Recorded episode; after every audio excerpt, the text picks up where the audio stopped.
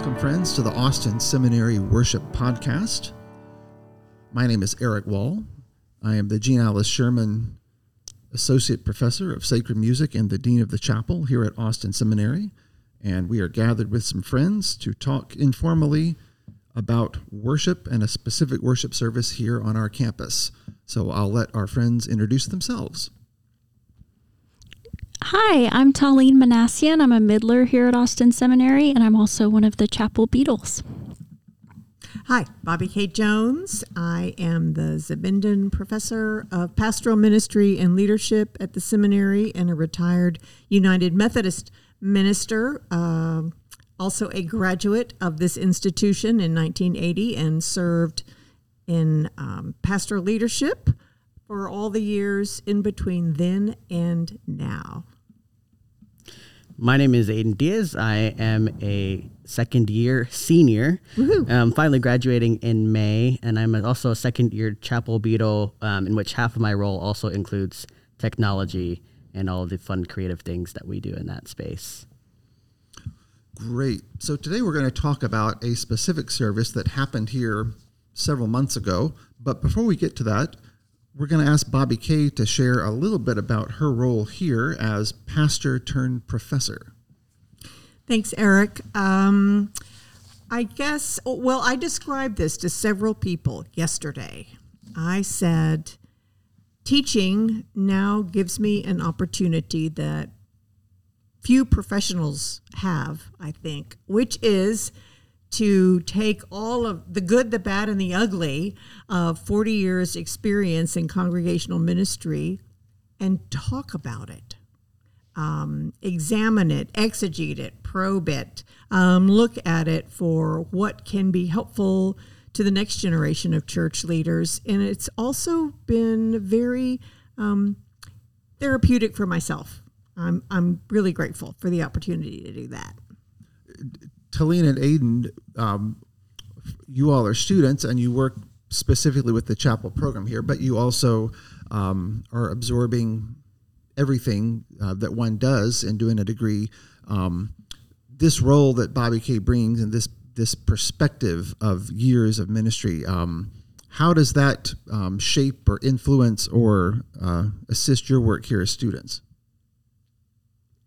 I really appreciated in our worship class having the perspective of one who had done the kinds of services that we were learning about, having her come in and say, here are the things you need to be prepared for, here are all the uncertainties that can happen, the noises that can occur, the emotions you're going to deal with. I don't know that we could get that without someone having those years of practice, so it was really helpful to have someone from the field in the room with us. Yeah, I mean, to echo what Taline just said, just it, it's kind of like the, the the practicality of things. We can have all these these grand ideas and, you know, what if this and what if that, but when you are actually in a congregational space, um, you learn that there are just certain things you can't do. And I think that's a lot of the things that Bobbi Kaye kind of reminds us. Um, like, inside the chapel, but also inside the classroom as well. Um, I've had the honor of taking a class with her this semester. And um, even though that particular class is really focused on the person and the person as pastor um, and pastor as pilgrim, like it also kind of reminds me ongoing of like, what what are these practical things I can actually use in ministry? And also that translates to chapel. What are the practical things we can do versus the grand lofty ideas that we come up with in seminary that just don't make sense in a congregational sense? So, yeah. Or or don't make sense one year and gradually, you gradually get there. I think part of what you all are saying is that meet, that the um, the kind of the swinging between um, the ideas or the ideals that we are moving towards and what it is in this moment and how how those bridges happen or how those how one travels that. I mean, Bobbi Kaye, you've been in lots of congregations as a Methodist pastor. Would you say Um, uh, in the various places you've been, um, is it fair to say that in the various places you've been, um, what you're, what's able to happen in worship when you left that congregation is not is maybe very different than when you arrived at that congregation? Yes, And that is uh, differently true for each place. Yeah. Um, some places, I would say when I left, things were pretty much going along the way they were when I got there. Um, and then in others, I was an associate at uh, First Methodist in Austin for over fourteen years and several senior pastors. And so the the shape of the changes in worship were a lot, were amazing. Um, over the course of my last three years or last four years, I started a new worship service each year in the chapel space, which had been renovated while we were there. And none of those services would have been possible without that renovation. So in terms of worship, building is a participant. Your room yeah. is a participant in the shape and possibility before you. Oh, well, that's... Yeah, I mean, and we don't always think about that. That the that the the the, the one of the um, what I like that phrase that the building is a participant, because we do find that to be true. That um, uh, we all and we find that I think to be true here at the seminary. We're sitting right now recording in the liturgy lab in one of the in McMillan, the classroom building. But often the ideas that arise there or in a Zoom meeting, we get into the chapel itself, and those ideas take a different shape because mm-hmm. we start thinking in terms of The, the nature of the space, the sound in the space, the, um, uh, the, the the way voices can be located, or the way things can happen. So, um, one of the things we're doing today um, is looking back, which we were saying before the recording is not something that we always do in the ongoing um, work of uh, preparing worship and leading worship. It tend we tend to be uh, full steam ahead and. We close the book on one service, and the very next thing that faces us is the one a week from now, or here at the seminary, the one forty-eight hours from now. Mm-hmm. Um, and looking back uh, isn't something we always do. Um, what is so? Looking back can be both a really helpful thing, but also a mysterious thing. Um, often, I find that if I look back at services to to ask myself, why did I make certain musical choices? Um, whether that's looking back a month or looking back three years, um, it's tricky to remember why I made those choices. They seemed right at the time. They were obviously um, had some purpose or some um, vitality or some particularity, um, but that gets a little lost, lost in the mist of memory, perhaps. Um, talk to us a little bit about that looking well, back. Yeah, I, I, and I think one of the things that um, can be challenging to Uh, to practice in congregations, um, and that we also challenge ourselves here at the seminary is to be uh, attuned and aware of the world around us. We are not we are not cloistered, and so a music choice, the words in the prayers of the people, a benediction. Those flexible components of worship, I think we are very. I think we have really become very um, intentional about reflecting what's going on right now. And sad to say, but there's been a lot going on um, the last few years, and so the hymn choice, that what you play at the end or the beginning, you know, the may have been a A, a meeting of the moment. And I, I I think we've gotten really good at that. Whereas you look back at that and you're like, I don't know which terrible thing happened that week that opened the possibility of this hymn. Or this prayer or right. this um, language of this confession. Right, or, right. Or choice of text even. Right, right. So the service we're looking back on this week uh, happened uh, in late September here on campus. And... Um, and we were talking uh, before we began the recording about um, some of the, the the first choices that we made, including the choice of preaching text, um, in this case from Luke twenty-four, um, an Easter text um, late in ordinary time, so very much out of its liturgical year context. Um, and Bobbi Kaye, you were saying that you weren't fully remembering how this text versus another text arose. Yes, um, I'm pretty sure that um, because of our theme, because I was on the worship committee at the seminary in the spring, and our conversations about the theme of breaking open, then that theme lived with me all summer. And I kept thinking about it, thinking about it, thinking about it. And I wasn't sure what I was going to do with it, how I was going to um, place or utilize the thoughts that were coming. But at some point in the summer, and see, you don't get to do this in the congregation, think about one sermon for three months. You know, that that doesn't happen. Uh, but but at some point, just the Emmaus Road story and, and the being known. And I think even that idea of how important it is to be known was significant in the fall for a variety of reasons. Well, we're going to hear this text. This is Luke twenty-four, twenty-eight to thirty-five, and Taline will read it for us. As they came near the village to which they were going, he walked ahead as if he were going on. But they urged him strongly, saying, "Stay with us, because it is almost evening, and the day is now nearly over." So he went in to stay with them. When he was at the table with them, he took bread, blessed and broke it, and gave it to them. Then their eyes were opened, and they recognized him, and he vanished from their sight. They said to each other, "Were not our hearts burning within us while he was talking to us on the road, while he was opening the scriptures to us?" That same hour they got up and returned to Jerusalem, and they found the eleven and their companions gathered together. They were saying, "The Lord has risen indeed, and he has appeared to Simon." Then they were told what had happened on the road and how he had been made known to them in the breaking of the bread. The breaking of the bread, yeah. The breaking open.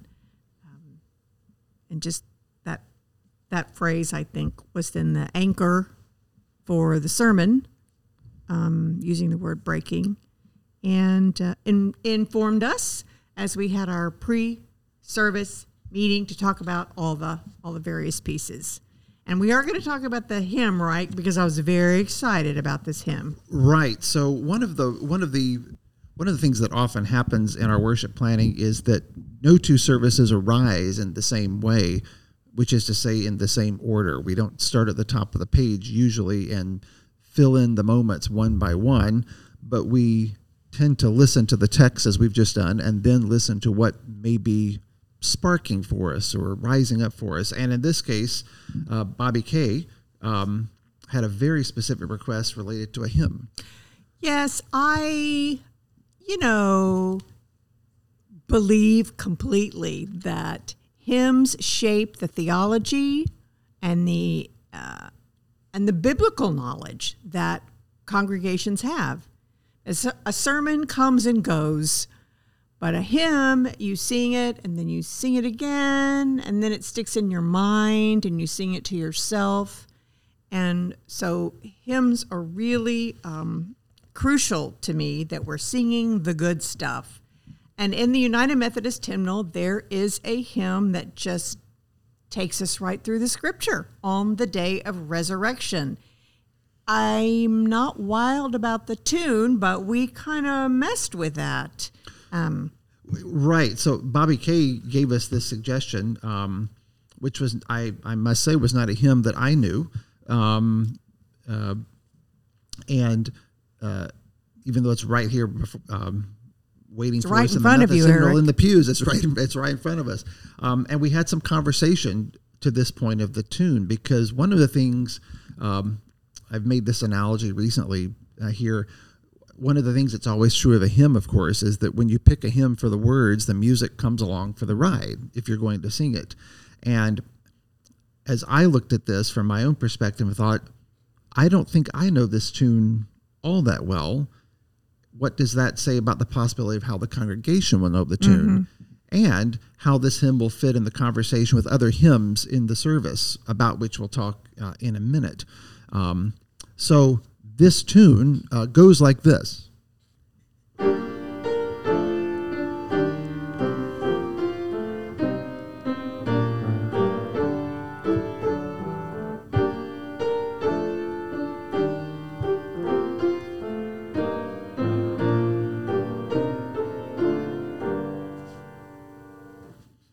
So it's not a difficult tune, but it, I wondered whether it would be one that would be known and whether we would be able to hold on to these wonderful words if we felt that we were struggling with the tune, or do we need to teach it a different way or divide the singing.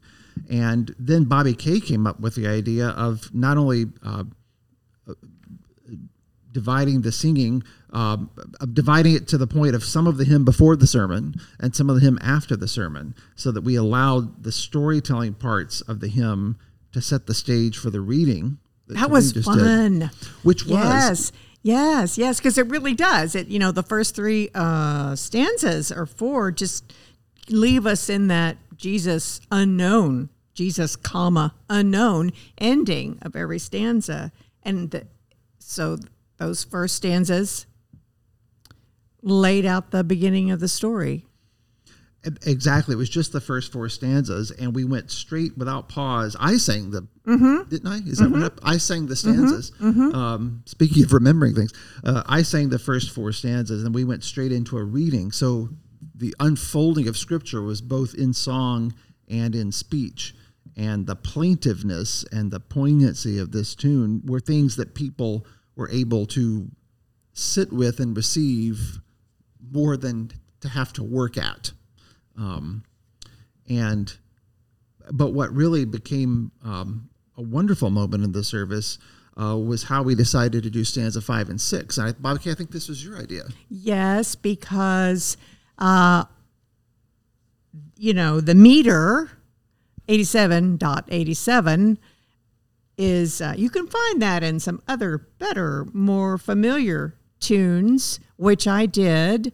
And I can't name that tune, uh, but da da da da da da da da da da. That one. That's the Welsh tune Hoverdol. Yes, yeah. yes, and, and that's often how we identify tunes. You know, the one that goes like this. Yeah, and we, yeah, yeah, yeah. So since that fits and is such a more lilting and lifting uh, quality, then I uh, and I, I and I have sung rarely in sermons because I have a choir voice. I don't have a solo voice, and so it's it's it's it's um it's scary making for me to sing by myself into a mic.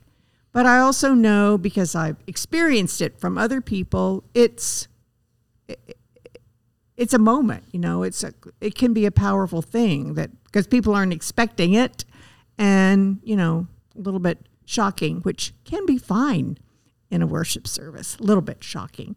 So I started singing and then invited everyone, and the words were printed in the bulletin, and boom, they were there, they were. And it really was kind of a of a magical moment, because we didn't give an instruction. We didn't have a, we didn't um, uh, uh, describe it ahead of time. It just emerged. Um, and one of the things, um, and I'm going to put Aiden on the spot here with a question, um, simply because Aiden's in the music and the church class right now. And um, back in September, um, we had not yet gotten to the point in class of practicing song teaching, uh, with our, just exactly as Bobbi Kaye saying, using our own voices to teach. Um, and so, Aiden, I'm just curious, um, having, uh, since we did this, um, since Bobbi Kaye's preacher sang and led this hymn back in September, and since then in our class, you and everybody else took turns teaching songs using your own voice, the same choir voice, the same um, maybe unknown um, experience. Um, thinking about graduation or whatever, wherever you end up, if you can you imagine winding up in a preaching situation um, and doing the same kind of thing and having a little more comfort with it than you might have even two months ago? More comfort, yes, because I have now done it in class, yeah. in front of my peers, mm-hmm. in which I was... Who were maybe ten feet away from you when you were doing it. I mean, yeah, and I'm like, very up close. I was very terrified yeah. of it. And nothing um, reminds you, or at least reminds me quicker, that um, singing is not one of my skills than having to stand in front of everyone and doing it by myself, because also I'm, I feel like I have a choir voice and can harmonize with others. Um, but... Now, having done it in class and seeing a practical way on how to do it in the worship service, then, you know, I might have the idea to do it, or at least have the idea to ask a better singer to do it, right? So, um, but yeah, it's, it's, I do feel the sentiment of how terrifying it is, but also how much of a moment it also can be. Even when we had it here in class and we did the song teaching, yeah. each and every one of us taught it differently and had our own style to it, but it was still this very like vulnerable moment that we shared with each of uh, like the six of us in the class. Um, and that's not something that I don't think I could I could ever replicate, nor do I want to. But yeah.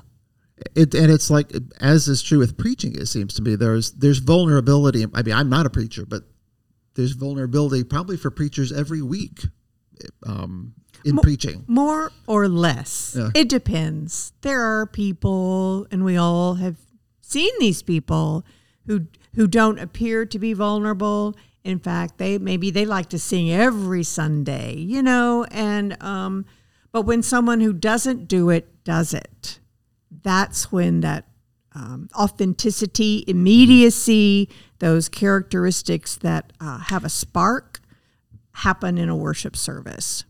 And it's um, and into something you just said, I, there there's a part of if somebody is preacher or somebody who doesn't usually sing in worship, we're going to lead a song, and and the beauty of this moment that we are recollecting for you all listening that happened at this service was that it was. Um, when Bobbi Kaye sang, it was for the purpose of inviting everybody's voice. And when when those things are done by people, as we say, who don't always do it, there's a kind of unexpectedness and a beauty in that moment. And you used, you used the phrase a second ago of um, seeing it as a skill we have or not, which is one way of looking at it. But another way of looking at it is not so much whether it's a skill we have or it's just simply an experience we haven't done before. Um, and part of what makes it so beautiful is that we're not listening to skill, we're not listening to talent, or we're not listening to training per se. We're simply listening to people, and we're listening to one another's voice. Um, yeah, because I'm not really going to get better at that, and neither are you, Aiden. No, I'm you know, not. So it, it, it I, thank you for saying that, Eric, because it's not, the, the skill is not the singing. Mm. The skill is choosing to add something into your worship service mm-hmm. that is a little risky for you and can be an an opening, a breaking open moment in the worship. That's the skill. Mm. It's not your voice, but your choice. Look at that rhyming. What is happening That's here? Right. Excellent. Taline, what we're we're we're talking about this and um what what Is this, what are you thinking here? What What is this um, stirring for you, if anything? A little bit of anxiety just in yeah. hearing someone say, take a risk and beautiful things can happen. I mean, that's essentially what you're saying. Beautiful things can come out of taking a risk. I also remember hearing the anxiety around the lesson that y'all did in your class where people were having to teach a song, but I also heard the joy mm-hmm. afterwards of, yeah. oh, it actually went kind of well. Yeah. yeah. And people were happy. Yes, definitely. So that. I hear that, but that's a hard thing to internalize and actually embrace. Mm-hmm. So it's a good challenge to be reminded of, but I need to be reminded more than once. And that's what we do here in seminary. You know, you, you get to practice that. Like they got to practice that. And it will it will reduce by, oh, maybe four percent your anxiety. Not forty percent? Was, no, probably not, no. But it will reduce it. It will reduce it. I do remember when Eric and I practiced it, like there was a lot of reminders that you gave me.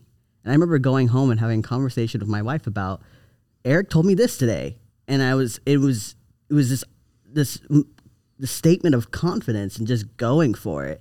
And I think for me, I internalized that. So when I got to it, I mean, my voice cracked all over the place, but when I got to it, it wasn't as bad. So yeah, yeah. that is the more reminders we get. I think it's that helpful, you know, encouraging word that we get from, from people that really do can help beautify a moment in that. I, I think, I think that's right. And all those, all those, all the all the um, words of encouragement that we have received from people or that we give to people, you know, as as you all say, the anxiety, um, some of us have done what we do in ministry for years and years, and it's not like the anxiety anxiety is present for me in every worship service. And um, it uh, is present for oh, you. Absolutely. It- yeah. Not as much as it maybe used to be and at different times, but I, I you know, I, I, my, um, stomach, do you feel it in yeah, your stomach? Yeah. S- stomach a little bit, or, or my, my, um, uh, my, uh, I, you know, occasionally my, my, my fingers quiver over the keys or something, because there's a, because every service is different. Mm-hmm. It's not like, um, as a, uh, uh it, it's not like we just, um, open and read the same thing, so to speak. Even reading, we could read that Emmaus, you could read that Emmaus text in another context, mm-hmm. and it would have little, if anything, to do with what we did in this podcast or this service, because the, everything else has shifted. And um, um, and whether that's anxiety or whether that's a kind of of a fluttering energy, or whether that's a um, um, the kind of multi-level attentiveness to, to the room, all of that stuff, it's it's not always anxiety in the sense of worry. It is sometimes mm-hmm. um, a, a kind of um, I don't even know. I'm, Not sure what the word is. Well, I, I, you know, healthy, I think you used yeah. the word energy a minute ago, and I watched a video, I don't know, where this um, the presenter was inviting us to replace the word anxiety with energy, huh. because mm. they're not one hundred percent, one hundred percent, but you can see how either your fingers fluttering over the keys, or that feeling before you step into the pulpit, or even that anticipation that in about two pages you're going to start singing and you're, oh, it's going to be awful. You know, that that is, that feeling isn't stopping you. So in that way it is, it's, it is energy. And energy is a gift of the Spirit, maybe, for us. Some, and something that channels into that, with all the risk and all the, the worry and all the uncertainty, um, because there's the, the, and I think to this, so we're recalling this service, and we're also recalling a song teaching um, exercise we did in the music class. And I would say, hey, now if this was your feeling, but part of the anxiety coming into doing something like that, or maybe the things we do in worship, can be what we build up in our own mind before. And then once we're in the space with the other students or the people in, in mm-hmm. the congregation, um, that can, that, that, be, that can become a kind of holy surprise, because whereas we had built up that everybody was going to critique or evaluate or make us nervous, that actually those friends carry us and support us, and that there's a there's a there's a community being formed, even those even in those little bitty um, those little bitty moments, which I felt in the class when you are teaching. It's like mm-hmm. everybody's all in this together. It was kind of wondrous. A giant cushion of love and support. You know, no one's going to fail and fall here today. You know, we're we're gonna we're jumping, but we're not crashing. Yeah, yeah. I saw an interview. I, I I heard an interview um a year or so ago. I think it was on Krista Tippett's podcast on Being, and it was a Yo-Yo Ma, the cellist, mm-hmm. and he was talking about stage fright. I think he was talking about stage fright. And he said, you go out and, and how he still, I feel like maybe he still said, you know, he even, he deals with that, which we would never imagine. But he said, he said, the thing is, everybody's with you. He met, meaning the audience. He said, they're all with you. He said, everybody wants this to be great. Everybody's in it for, you know, which is, I think, true in a congregation too, or true in these classes. Mm-hmm. Um, um, and, um, and, and, uh, giving ourselves to everybody else in the room in that way um, is is that's what usually um, I can be nervous about accompanying him. As soon as I hear the people singing, my nerves channel into something else, because it's it isn't just me, which is the big mistake I make so much. Is well, it's just all up to me, um, and we realize it isn't. Quickly, let's since we're on this subject of hymns and the weaving of hymns, uh, I thought it would be interesting to talk about the other songs. Mm-hmm. that happen in relation um, to this particular service, because um, in various ways we put them together in relation to to the service and to the text. The other hymn that Bobbi Kaye um, um, was um, uh, very firm on, um, and I know this because I kept forgetting and she kept reminding me. Um, um, so we have multiple hymnals in the chapel, and this one came from the Presbyter- Presbyterian hymnal, Glory to God. Um, Uh, we sometimes know it loosely as, O Christ, surround me. The first line is, God be the love to search and keep me. Mm. And it's a version of the prayer of Saint Patrick. Mm-hmm. And um, And it's a prayer for God's, and specifically for Christ's continued presence. Um, and because uh, that that seemed to fit as a benediction hymn, and I think that's where you wanted it. Um, uh, having been, having Christ having been made known to the disciples and the story to us in our own communion celebration of the service, um, that the prayer for Christ to surround us going forth seemed an appropriate ending. So we knew a hymn for the beginning of worship. Uh, I'm sorry, we knew a hymn for the sermon, the Easter hymn we've talked about, and we knew a hymn for the end. What we didn't know were the hymns, the songs, the musical pieces for the rest of the service.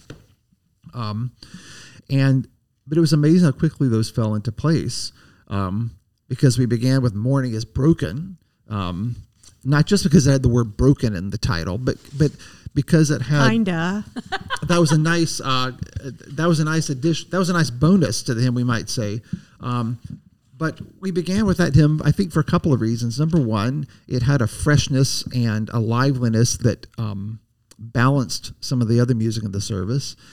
Um, and two, because some of the language, um, one of the things you have to be careful about, of course, with hymns or with prayer texts is if you put things in that are arising out of the scripture reading, um, you don't, they also need to be, if they come before the scripture reading, meaning if they come before we've actually heard that text, um, then whatever connections they have are good, but they need to work on their own too, because we yeah. can't count count on people having heard the text yet. And in this case, we felt that it did. Uh, these subtle allusions um, uh, where God's feet pass in the garden, um, um, the one light that Eden saw play, um, were subtle kinds of pre-echoes of Jesus walking with the disciples and interpreting the whole history of Scripture. Um, and... Um, But then we moved, um, and this is a case of, just as we said, the building um, helping to determine things.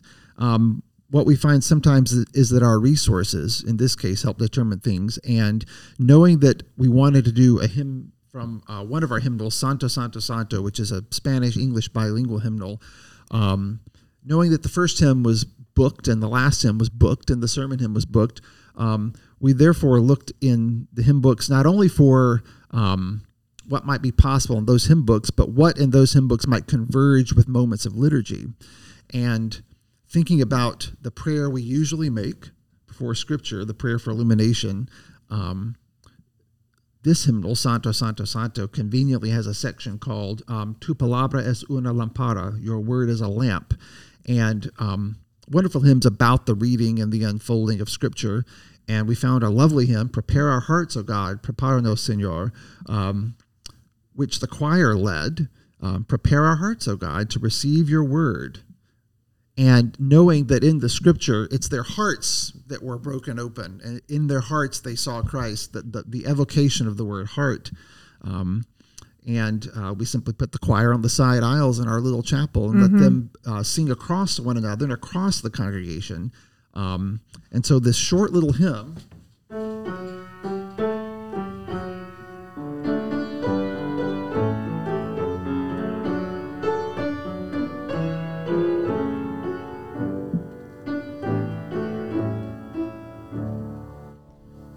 just a small moment of song, um, sang it several times so that we could sing Spanish and English, um, and that was a case of the moment of liturgy determining the hymn in a way, because we needed a prayer for illumination, and in this case, we decided for it to be sung. And then um, the last hymn we'll mention is one that came from the African-American heritage hymnal. Again, this was a hymnal we had not yet um, had a choice from in this service, but we knew we wanted one. Mm-hmm.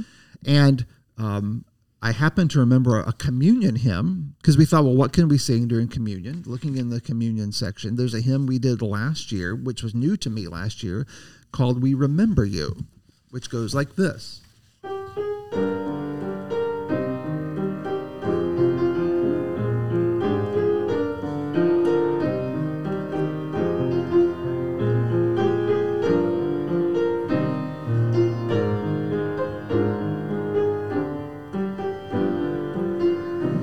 Just a gentle hymn, and the text, as we drink this cup, we worship you. As we eat this bread, we honor you. And we offer you our lives. And then the second part, we remember all you've done for us. We remember your covenant with us. We remember and worship you. Now, here's the here's the quiz moment to the three here in the podcast. Why did we pick this hymn, We Remember You, given the particular text of the journey to Emmaus? Or put it this way, here are these disciples journeying. Jesus comes along, and they don't recognize him. And what does Jesus have to do? He begins at the beginning to interpret all the scriptures. So given that, um, what does a hymn that says, we remember you, that makes a claim, why does that fit that this service? It's a reminder of who he is and who he's been to us. It's a reminder, exactly, and it's and it's a way of our claiming that reminder by singing. We remember having had this meal, because we sang this at the end of the communion, at the end of communion after everybody had been served, um, and so it's not a hymn that's about this text. You know, we didn't look up Luke twenty-four and find this hymn. We looked up communion and found this hymn. And as we thought about this language of memory, um, as the disciples needed the reminding in the story, mm-hmm. we do too. And the hymn is a prayer. The hymn becomes a prayer. May we remember and not need to be told quite as much, um, which set us up for the prayer um, of the hymn that Bobbi Kaye had chosen all along, um, O Christ, Surround Me. Um, so that's a circuitous way of putting hymns into worship, because we didn't just start with the first hymn and go blow by blow to put them in. We let them fall into place as... Um, uh, as, as seemed um, natural, um, and, and I, I would say that we we did in this service what you and and the Beatles and the faculty are doing in all the services, which is, you know, we have a we have a set of values, uh, which includes um, lifting something from our various hymnals. So that's something we value. So we know we've got that. And then I think a more interior, perhaps less spoken value is to ha- to have that uh, sense of um, uh, sort of joyful music, reflective music, uh, music that leads us really inward and music that leads us outward. You know, so just having that flow within the service. And it's not the same flow every time. It isn't like first hymn, perky, last hymn, perky, middle hymn, loo. You know, I mean, it's, but it, but we want all of that, all of those opportunities, emotional opportunities for spiritual connection that happen in music. Yeah, that's a great phrase for, to think of, and not just songs, but other moments, but there is a dimension of songs and worship as emo- emotional opportunities. Um, and also spiritual opportunities, but emotional opportunity, I sometimes use the word flavor. You know, there are different yeah. flavors to songs that, that, that, that pull together a full arc or a full range. Um, emotional opportunity sounds so Methodist that I'll, I think, uh, you know, whatever. Well, two out of the four of us are Methodists here. So that's a good, that's a good phrase. Um, any final thoughts or reflections from any of you all? Well, I just want to say that um, if the one thing that I would have liked to do was, I feel like that last hymn, which I loved, uh, leads itself to gestures, which I was making, but in a in a congregation on a Sunday morning, I would have had us all making the gestures of, oh, Christ, surround me, and, you know, the ears and the, all the things. It's, anyway, it just really led itself to gestures. And if not, and it certainly would not have been just the children's time, you know, but I would have had us all make them. And that's one of the things, of course, that so often happens. You get to the end of the service and, oh, if only I had thought of such and such note for next time. And, and so services, they plant seeds for the next time we come to those things around. Um, Amen. Um, Taline, Aiden, any final thoughts or things that are... Um, I'm just smiling because... Yes, you are. I am. You are. It, it is such a privilege to watch services come together, and it is such a privilege to then look back at them and be reminded of why we did what we did it's just a, a constant ability to learn and refresh and renew everything that we're doing here. And I'm personally going to leave here thinking of every building in this space as a big cushion of love and support, mm-hmm. and just remind myself of that every time I'm not feeling brave or feeling like I can take a risk. That's a beautiful image for me to hold as we continue to do this work. I'm just listening through as well, and just also remembering how this kind of came to be. Like, I feel like at this point in the semester, you can barely remember what you did yesterday. So, like, yeah. um, this is just kind of coming back as this nice warmness for me of like, oh, this was, I remember this service, and I remember everything that we were trying to to um, communicate. And all the things that we were picking and choosing and how they all just kind of fell together. Um, and it also kind of, you know, I guess another call out to the, our music in the church class of, you know, just some of the things that now make more sense, even though this happened before we got to some of the topics in class. Yeah. Um, like in, including like when we talked about, um, Bobbi Kaye mentioned eighty-seven point eight seven. And like, I know what that means now, yeah. and how we can switch these certain things out and to give a different feel for like the options that we have. And we're not just bound to exactly what is printed right here on these pages. Um, so like to, for me, it's just all the lessons kind of converging all at once at a, a conversation, you know, how X, you know, how, however long later. And it's just fun. And Yeah, yeah. It, it is fun in the deepest. And um, uh, there, there's a great.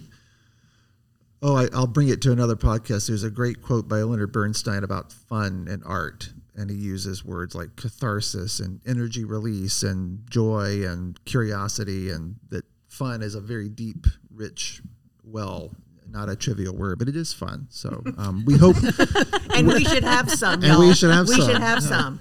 And um, we hope that you all have had some fun listening to this podcast, and we're glad you joined us. Um, tune in to the next one, and um, thank you for being here, and thank you all for being here. Um, thank you, Eric. Thank, thank you. you. Bye-bye. Bye.